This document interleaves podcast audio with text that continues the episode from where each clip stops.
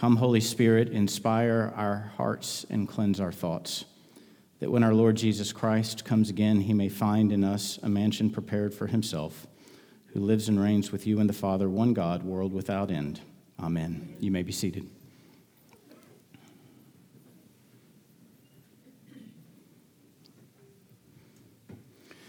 Well, last week, last week when we met Jesus in the scriptures, he was down in the valley, so to speak. He was down in the nitty gritty of everyday life. He was walking along the shoreline at the Sea of Galilee, where he found some fishermen. He was meeting them in the midst of their daily tasks, and he was calling them to follow him. Immediately, we are told, they left everything, leaving behind the nets of fishermen for the higher calling of fishing for men. And Father Charles reminded us that following Jesus means going wherever he goes, even into the darkest of places. For if Jesus is going into the dark places, he's going there with a plan.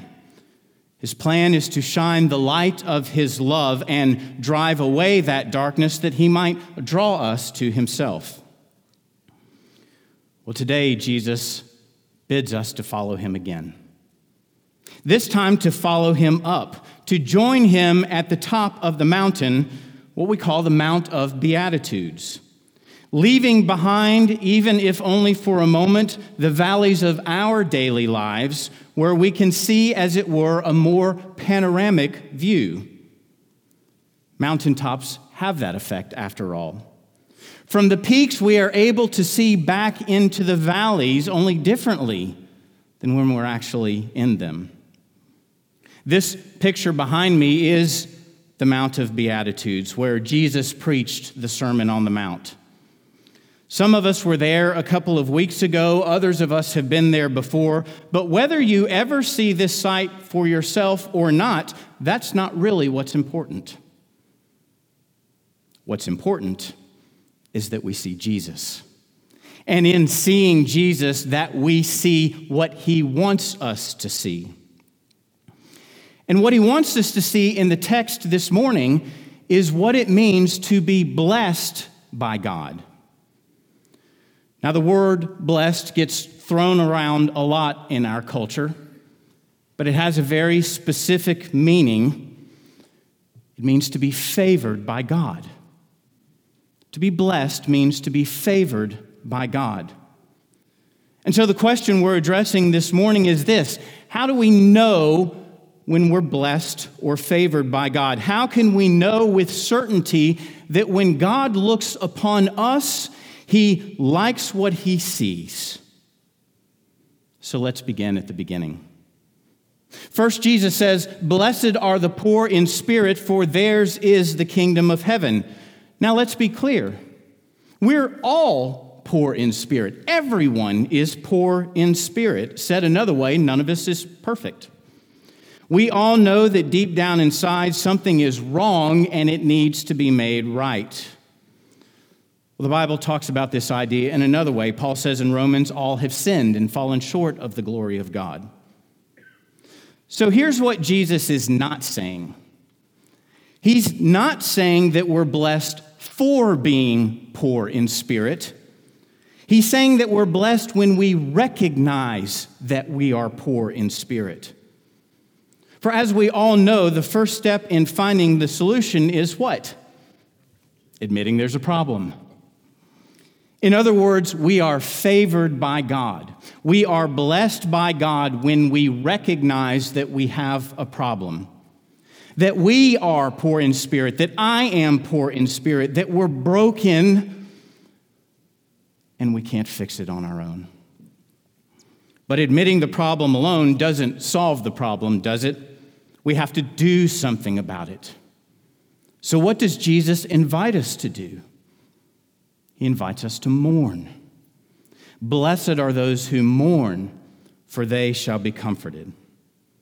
How do we know that we are favored or blessed by God when we are truly sorry, truly sorry for what we've done?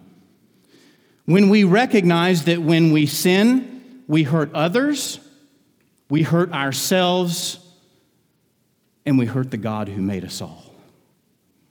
Blessed are those who admit to God that there is a problem. Blessed are those who say to God that they are sorry for what they have done. Now, hopefully, we're beginning to see that Jesus is taking us on a journey, an inward and upward journey, if you will, to the examination of our souls. Looking at who we are examining how we are living in the sight of God. And with this in mind, my friends, what I'm about to say next is critical for us to understand. Because let's face it, some never get this far. Some never go to God with their problems. However, for others, this is about as far as they get. Maybe they recognize that something is wrong. Maybe they truly feel sorry for what they have done. But rather than stay on the journey, they try and pull themselves up by their own moral bootstraps and keep going. Continuing the same patterns, repeating the same problems, living in this endless cycle of futility. But Jesus calls us to press in, to go further to continue the climb because he knows we are not there yet.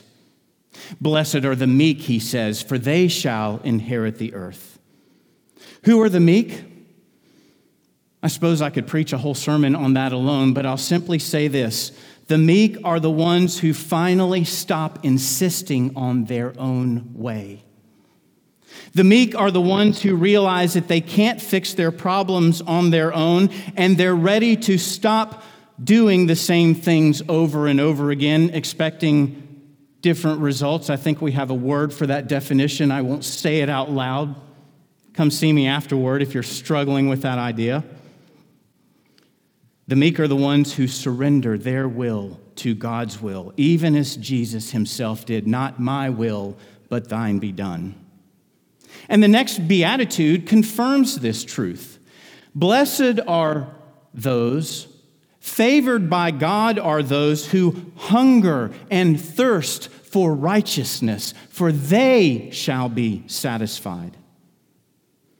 How many of us long to be satisfied? I dare say all of us, to find that rest, to be refreshed, to be restored? The answer is found not in the hunger or in the thirst, for we all hunger and thirst, but the answer is found in the only one who can satisfy that hunger and thirst Jesus Christ Himself, who is the righteous one.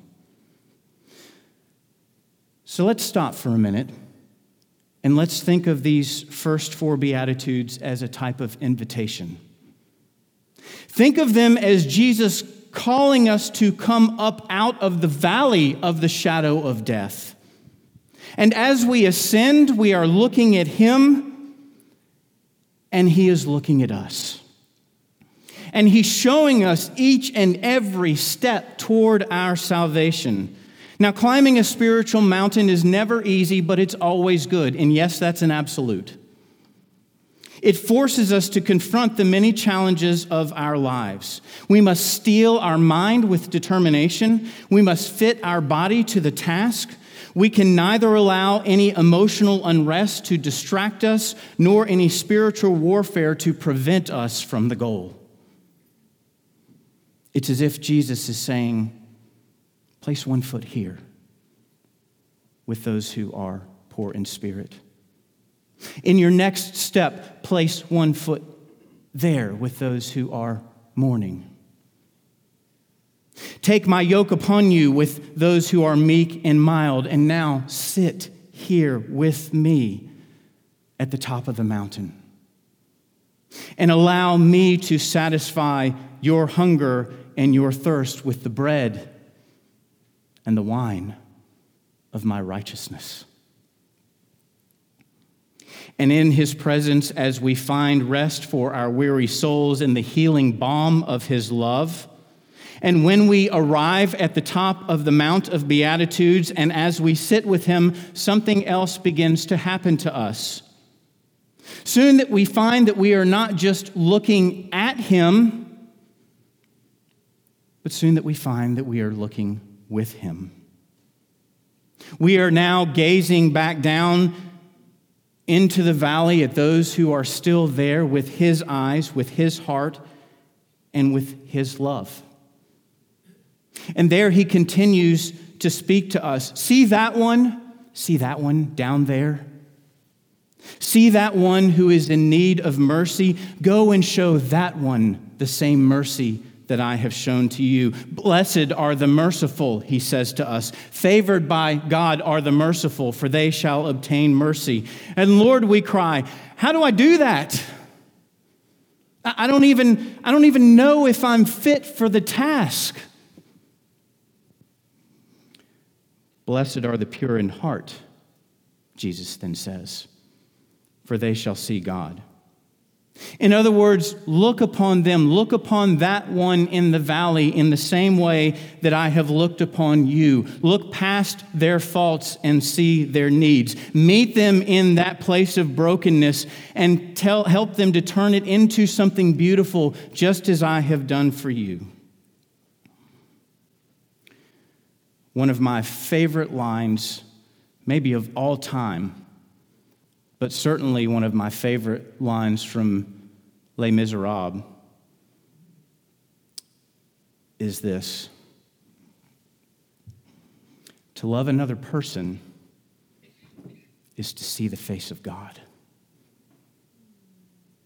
Need I say more? Jesus says a little bit more. Blessed are the peacemakers, he says next, for they shall be called sons of God.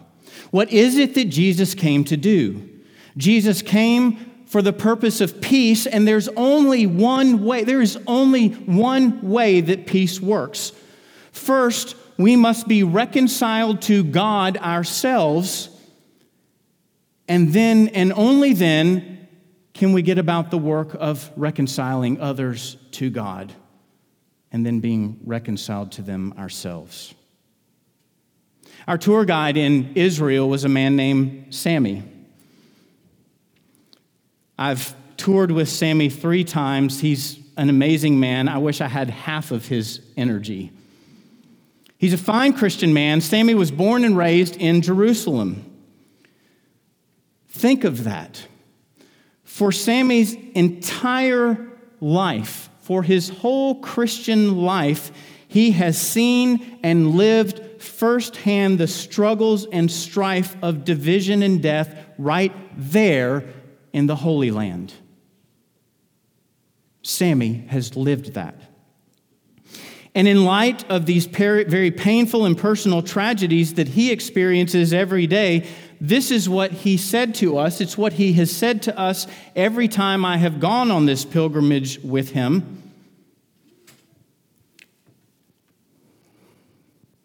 He says if Jews and Muslims would just find Jesus, all of this fighting would end in 30 days or less. If Jews and Muslims would just find Jesus, all of this fighting would end in 30 days or less. Think of that. Think of that. My friends, mountains change us, they transform us. To ascend the mountain is to do battle with ourselves. It is to rise from the valley of the shadow of death and to confront our own habits and patterns of sin fixing our eyes on Jesus all the way to the top as he fixes his gaze on us for the salvation of our souls. But to descend the mountain is altogether different. To go back into the valley is a different kind of journey. To go back into the valley is to take with us the love, the mercy, and the grace that Jesus has given to us, and it is to give it to others who are still struggling in their sins. Get this, no matter the cost to ourselves. To go back into the valley is to gird up our loins and to do battle against the world, the flesh, and the devil. And so, with a final word, Jesus says to us, Blessed are those who are persecuted for righteousness' sake, for theirs is the kingdom of heaven. Favored by God are you when others revile you, when they persecute you, when they say all kinds of evil against you falsely on my account. Rejoice and be glad. For great is your reward in heaven. For they persecuted the prophets in the same way who came before you. I was looking at Charles because he gave me this very powerful image this morning and that seems appropriate. He said, None of us walks into the face of a sandstorm thinking that's a blessing. But if we know what's on the other side and we know that's the way we're supposed to go, we keep going forward. I think it was Winston Churchill who also said, if you're going through hell, keep going. I want to say this, fellow Christians because I think this is in line with the trajectory of everything that Jesus is saying to us this morning. What is the best way to, to know when that you are blessed or favored by God? What is the most sure and certain sign that who you are and what you're doing is favored by God? It is to get in the game. It is to get in the game to stand on the shoulders of the saints and the martyrs who have gone before us and to preach the gospel, to declare the saving grace of Jesus Christ in season and out of season. For as the Bible tells us, there is no other name under heaven and earth. There is no other name under heaven and earth by which we are saved. After we worship together this morning, we will have our annual parish meeting. All are welcome to attend. Members and guests alike, we have some pretty good food we're going to offer you, so hopefully that's a compelling reason to stay. But at that meeting, we will prepare and position ourselves to do the work that God has given us to do in 2023 and beyond. So, in light of that meeting in this message, I'd actually like to draw to a close with some words from Teddy Roosevelt who spoke them to call a people and a nation and even the world to a higher standard for a better future. And he said this It's not the critic who counts. It's not the man who points out how the strong man stumbles or where the doer of deeds could have done them better.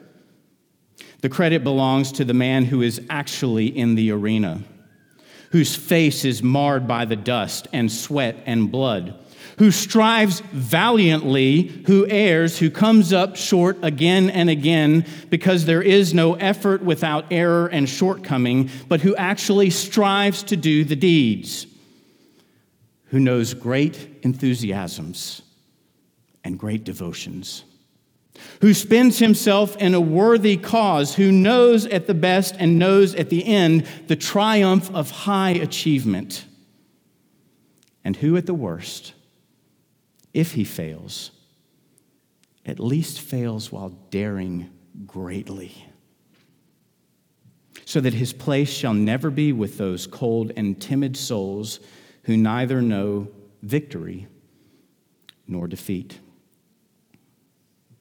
My friends, the call, the charge, and the challenge of the Christian is like this. In the same way, then, when we take these words of Jesus and we put them into practice, his promise to you and me is this it will cause us to rejoice. And it will cause us to be glad. Why? Because you will know when you take these words of Jesus and you put them into practice, you will know that you are free from the bondage of sin and death. And you will know that you have helped to free others from their bondage of sin and death by your witness. And for this reason, Jesus says, your reward in heaven will be great because you will have God's own assurance that in the very same way they persecuted the prophets who came before you. And by this you will know, my friends.